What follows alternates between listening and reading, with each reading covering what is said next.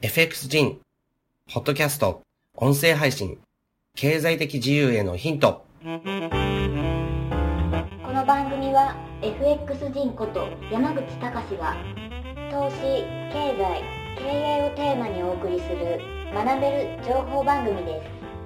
今週も最後までお楽しみください。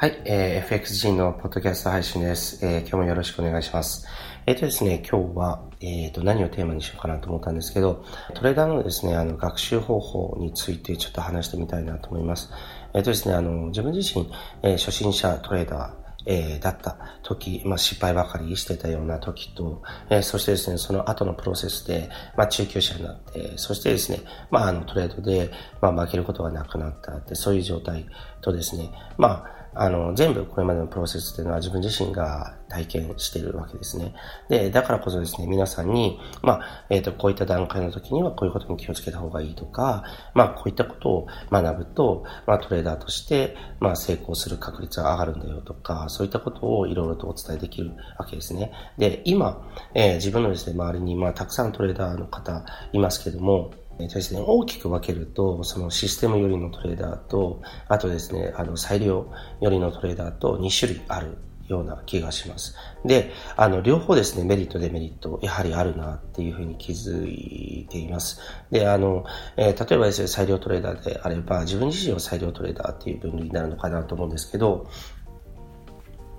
えー、採用トレーダーの場合のですね、メリットっていうのは、えっ、ー、とですね、まあ自分自身がこう獲得したスキルだとか、えー、トレードの、まあ、あの能力とかですね、そういったものがですね、あのずっとですね、えー、自在に活かせるっていうところかなというふうに思います。で、かつですね、あの大きな利益っていうものをどんどん狙っていけるっていうことかなと思います。で、あの、裁量トレーダーなので、あの、複数のロジックとかこう自分自身がですね、その場その場の相場に合わせてですね、まあ、あの、自在に使っていけて、そしてですね、そこの勝率が高いところでのそのレバレッジ。を上げるとか、勝率が低いところでレバレッジを下げる、もしくはノーエントリーにするとか、そういったマネジメントのスキルによってですね、あの、利益率っていうのが非常にこう高くなったりとかっていうことがやはりできるんですね。で、これがですね、裁量トレーダーの本当にいいところかなというふうに思います。で、あの、一方ですね、システム寄りのトレーダーであれば、自分の周りにも、えー、何人かいるんですけど、あの、えー、例えばですね、あの EA を使ってですね、EA をもう複数組み合わせることによってですね、あの利益を上げていく。で、こちらはですね、トレードっていうよりは、どちらかというとその EA とかインジケーターとかそういったもののハンドリングのスキルが問われるかなと思います。で、こちらのですね、まあ、あの、えメリットとしては、あの、あまり学習する必要がないか、そのシステムっていうものに、まあ、全て任せていくので、リスクヘッジっていうところの、え労力をですね、自分自身が割く必要がない。それでですね、半自動で利益がまあ、自分自身が寝てる間でも上がり続けたりっていうことがあるかなと思います。で、あの、今お話したのは両方のメリットだと思うんですね。で、デメリットもあるわけです。で、あの、システムよりのですね、トレードスタイルであれば、デメリットとしては、えー、大きな利益っていうのが狙いにくいっていうことですね。あの、ご存知の方も多いと思うんですけど、えー、単発のですね、EA とかで相場を攻略するっていうのはほぼ不可能なわけです。で、あの、えー、EA っていうのは、えー、相場にですね、あの、合わなくなってもプログラムされた通りに動きますので、単発の EA で、えー、トレードをやっていくっていうふうにして相場攻略しようっていうふうになった時っていうのは、その相場にですね、合わなくなった場合っていうのは、ずっとですね、その家が負け続けるっていうことになります。ですから、あのその時には、えー、別の家が稼働していて、そのえっ、ー、と、前に使ってた相場に合わなくなった EA っていうものの負けをですね、あの、最小限に食い止めるっていうような EA 群っていうもので、えー、編成する必要があるわけですね。で、いつですね、その EA が、えー、負け相場に入るかっていうのはわからない。わからないこそ複数使うっていうことです。で、複数使うことによって、えー、ある家は勝つし、ある家は負けるしっていうような状況が生まれるので、えー、利益率っていうものが上がらないっていうことが言えるかなと思います。で、今度はですね、裁量トレードのですね、デメリットなんですけど、こちらは、えー、学習期間というものが必要だということですね。で、相場っていうのは刻一刻と変化するわけですから、まあ、あの複数のですね、ロジックっていうものを、えー、使い回すスキル、それをですね、こう学ぶ必要があるなっていうことです。ただ、学んでしまえば、えー、相場からですね、あのずっと自分自身が利益を上げ続けることができるわけです。システムトレードと違ってですね、そのシステムが、えー、有効に機能しなくなった相場っていうものも、まあ、関係がなく、利益っていうものを上げ続けられる。自分自身のですね、まあ、一生涯のですね、スキルになるっていうことですね。で、それがですね、大きなメリットなのかなとも思います。で、えー、それぞれのスタイルでメリット、デメリットあるわけですけど、えー、自分自身がですね、今、えー、ここに至ってですね、強く思うのは、そのあの、ロジックとか、まあ優秀なロジックっていうのはもちろん必要なんですけど、えー、自分はですね、初心者の頃っていうのはやはりそういったロジックっていうものに目が行きがちだったんですよね。けれども、今、えー、自分自身がやはり強く思うのは、えーとですね、あらゆるこの自分が使う資金にしろ、そのロジックにしろ、あとはですね、リスクヘッジの方法にしろ、それらトータル的なですね、うん、なんかトレード力のマネジメントっていうもの、えこれがですね、最も重要かなっていうふうに思います。で、ロジックをですね、まあ、いいものを使ったらその分いいわけですけど、えいい家を使うとか、いい裁量のロジックを使うとか、それはもちろん非常に重要なことかなと思うけども、えそれら以上に重要なのが、えー、例えば資金のマネジメントだったりするわけですよね。資金管理ですよね。で、資金管理っていうもの次第でですね、その後のその資金のですね、長期的な増え方、減り方っていうものに大きく影響を与えているっていうのは言えると思います。で、もう一つはですね、えー、マインドですよね。マインドっていうとですね、堅苦しく考える人いますけど、自分自身はそういうふうに考えなくて、まあ、ただ単純にですね、マインドっていうのはどういうものかっていうと、あの、継続していくっていう、そういう自分であり続けるっていう、えー、マインドですね。あの、それ以外に何か自分の思考パターンを変えるとか、そういったことっていうのは必要ないと僕は思います。ただ、あの、途中でですね、あの、学習をやめてしまうとか、えー、トレードに取り組むのをやめてしまうって。やめてしまうっていうのは簡単な選択なんですけど、やめてしまうともうそこで全てが終わってしまうし、その後自分自身が変われるチャンスっていうものがなくなるわけですね。けれども、やめることがなければですね、あの、どこかで、えー、しっかりとですね、そのあの資産を大きく増やしていって、自分の夢をこう叶えることができたりするわけです。で、人によってはですね、それはやっぱりですね、1年2年かかる人とかもやっぱりいるんですよね。いるんだけども、別にそこは、僕自身5年ぐらいかかってるわけですけど、そこは、えーとですね、あの今になってもと特に不利なことではなくてですね、そういった、えー、僕自身その勝てるようになるまで5年かかって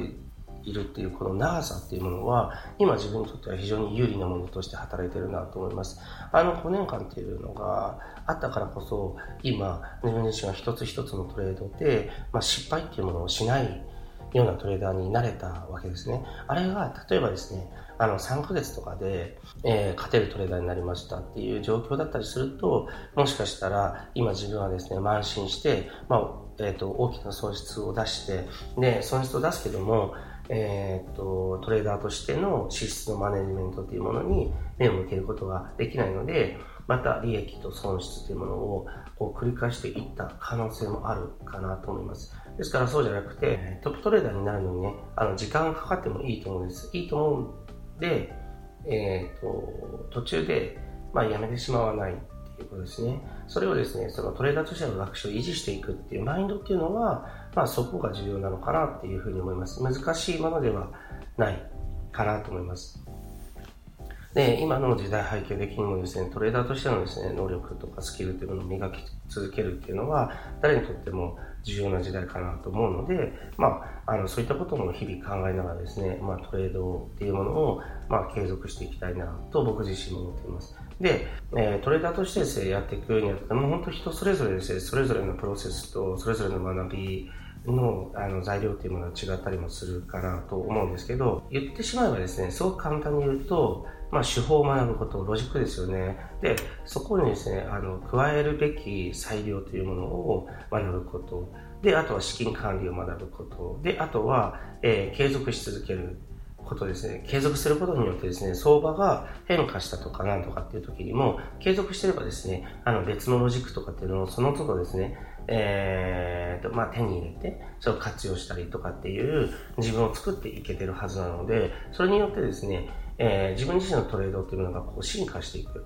だからその相場が変わってもですね、生き残っていけるっていうのはそういうことかなと思います。で、簡単に言ってしまうと、もう本当今言ったことがトレーダーとしての重要なところですね。だと思います。で、ただ簡単には言ってしまうんですけど、一つ一つっていうのは確かに難しい。で、ロジックっていうものをまず一つ学ぶ。それに、えー、と、必要なですね、裁量判断っていうことを学ぶ。裁量って一言で言ってもいろいろあるわけですよね。その、相場での、えー、トレードの取り組み方だけじゃなくてですね、この時はですね、エントリーをしないとかですね、まあ、あの、ロジックに合ってるけどもエントリーしないとか、そういった判断をするっていうのこれも裁量に含まれると思うんですよね。で、あとはですね、資金っていうものが、まあ、順調に増えていくように、えー、コントロールすべきっていう資金管理ですよね。一気に増えたからといっても、一気に増やすトレードスタイルっていうのは、えー、と、一気に減らすリスクっていうものを含んでるからこそ一気に増えたわけですよね。だから一気に増えたことで嬉しいっていうふうになるんではなくて、一気に増えたっていうのはリスクを取ったトレードをしてるんだっていうふうに認識すべきなんですよね。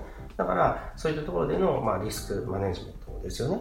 で、あの、それらを、こう、あの、一つ完成したら、また別のロジックに対してもそうっていうのをやっていかなければいけない。で、A という手法、B という手法、C という手法、それぞれに対する裁量、裁量、裁量、それぞれに対する資金管理、資金管理、資金管理っていうものを学んだ。で、えっと、それがですね、あの、裁量、えー、トレーダーとしてのですね、ロジックっていうものをこう学んだとしたら、それらで、また、そこにですね、そのシステムより、の、えー、ロジックとかについても学んでいくっていうのは、あの、トレーダーとして非常に面白いと思います。時代って本当に変化するなと思うので、例えば自分自身が、えー、トレード始めた頃っていうのは、まあ、スワップ狙いのトレードっていうのが主流だったわけですね。えっ、ー、と、ずっとですね、長期保有、えー、していればですね、まあ、金利っていうものがどんどんついていくんだっていう、えー、やり方ですよね。でもこれっていうのは、まあ、今やですね、あの、なりを潜めてる状態です。あの、そんなにですね、有効な手段ではなかった。え資金効率ももちろん悪いですし、もしかしたら破産するかもしれない。で、あとはですね、例えば自分が、えー、トレードを始めた頃からちょっとした頃ですね、その頃っていうのは、えっ、ー、と、ブレイクアウトのモデルとかっていうのが非常に有効な手段として、まあ、重宝されたりしたんですよね。でも、あの、今はですね、あの、特殊な方法でなければブレイクアウトっていうのは、今ほとんど機能しない。なぜなら、ボラティリティが違うわけからですね。あの、自分が、その、あ、っていうか、昔の頃ですね、その頃っていうのは、ボラティリティがですね、あの、高かったので、ブレイクアウトっていうのは機能したけど、今は機能しない。で、こういうふうにですね、あの、相場ってこう変わっていくので、その時機能したけど、今は機能しないっていうものもやっぱりあるんです。で、それは、今は機能しなくなったっていう、そのロジックが悪いわけではなくて、また機能する相場が巡ってきたりするんです。これは EA の開発者も言いますね。一つの EA が使ってて、あの、最初は成績良かったけども、途中から成績が悪くなる。えー、でも、悪くなってた時にこう捨ててしまう。えー、そういうですね、あのトレーダーっていうのは、やっぱりあの産業なんだっていうふうに言いますよね。で、捨ててしまうんじゃなくて、それはえっと、その時の相場に合わなくなっただけなので、また次、その EA が得意な相場に、が巡ってきたらですね、また使えるんだと。だから、えー、EA っていうものは、に頼るトレードであったとしても、EA をですね、こう次々とこう仕入れたりですね、次々とこう学び続ける必要がある。だから、裁量トレーダーにとっても、まあ、あの、システムトレーダーにとってもですね、両方ですね、えっ、ー、と、学び続けるものっていうのはやっぱりあるわけですよね。で、で、自分自身の場合は、その裁量トレードも学ぶし、そして、やはり、えー、トレーダーとして、あの、時代のですね、あの、先を常に行きたいので、システムトレードも学ぶ。両方ともですね、学んで、で、それぞれによってですね、こう、あの、リスクエッジしていくっていうのを、でやっぱり自然と僕はそうしてますよね。裁量トレーダーとして自分自身でですね、その、あの、トレードをする。そしてですね、アクティブに運用するっていうのと、あとはですね、えー、と、システムトレードによってですね、家に動かしてもらって、それで着実に、えー、とリスクをあまり取らずにお金を増やすっていうこと。で、そういったものを複数ですね、いろんなロジックっていうものを並べることによってですね、今度は、えー、ロジック同士の、えー、手法同士のですね、リスクヘッジっていうのができるわけです。で、これによってですね、トレードの、えー、リスクヘッジっていうコントロール、マネジメントができるようになったら、そしたらですね、今度は、あの、あるし、えっ、ー、と、それによって気づいた資産っていうものを、また今度は資産ごとにですね、ポートフォリオを組んでいくっていうことですね。あの、不動産に変えたりですね、ゴールドに変えたりとかいうことですよね。そういったことで、あの、下のポートフォリオっていうものを組んでいくわけです。だから、うんとですね、生きてる以上ですね、本当に学びだなと思うけど、あの、すごく楽しい学びでもあるし、えっ、と、自分自身がですね、こうやってることっていうものを、まあ、口をたく言うと、皆さんにも、えっ、ー、と、真似を、あの、ずっとしてもらえば、あの、資産というものをどんどん大きく築いて、自分自身の夢っていうものを果たしていけるだろうと、僕はですね、あの、強く信じています。ぜひですね、皆さんと一緒に、えー、経済的自由人、そしてその次のですね、夢っていうものをですね、あの、叶えていく人生っていうものを一緒にですね、やっていきたいと思っています。はい、以上です。今週の放送はいかがでしたでしょうか？弊社クロスリテイリングでは投資に関わる様々な情報を発信しています。ひらがな3文字で投資に教科書の課で投資家と検索してみてくださいね。それではまた次回お会いしましょう。この番組はクロスリテイリング株式会社の提供でお送りしました。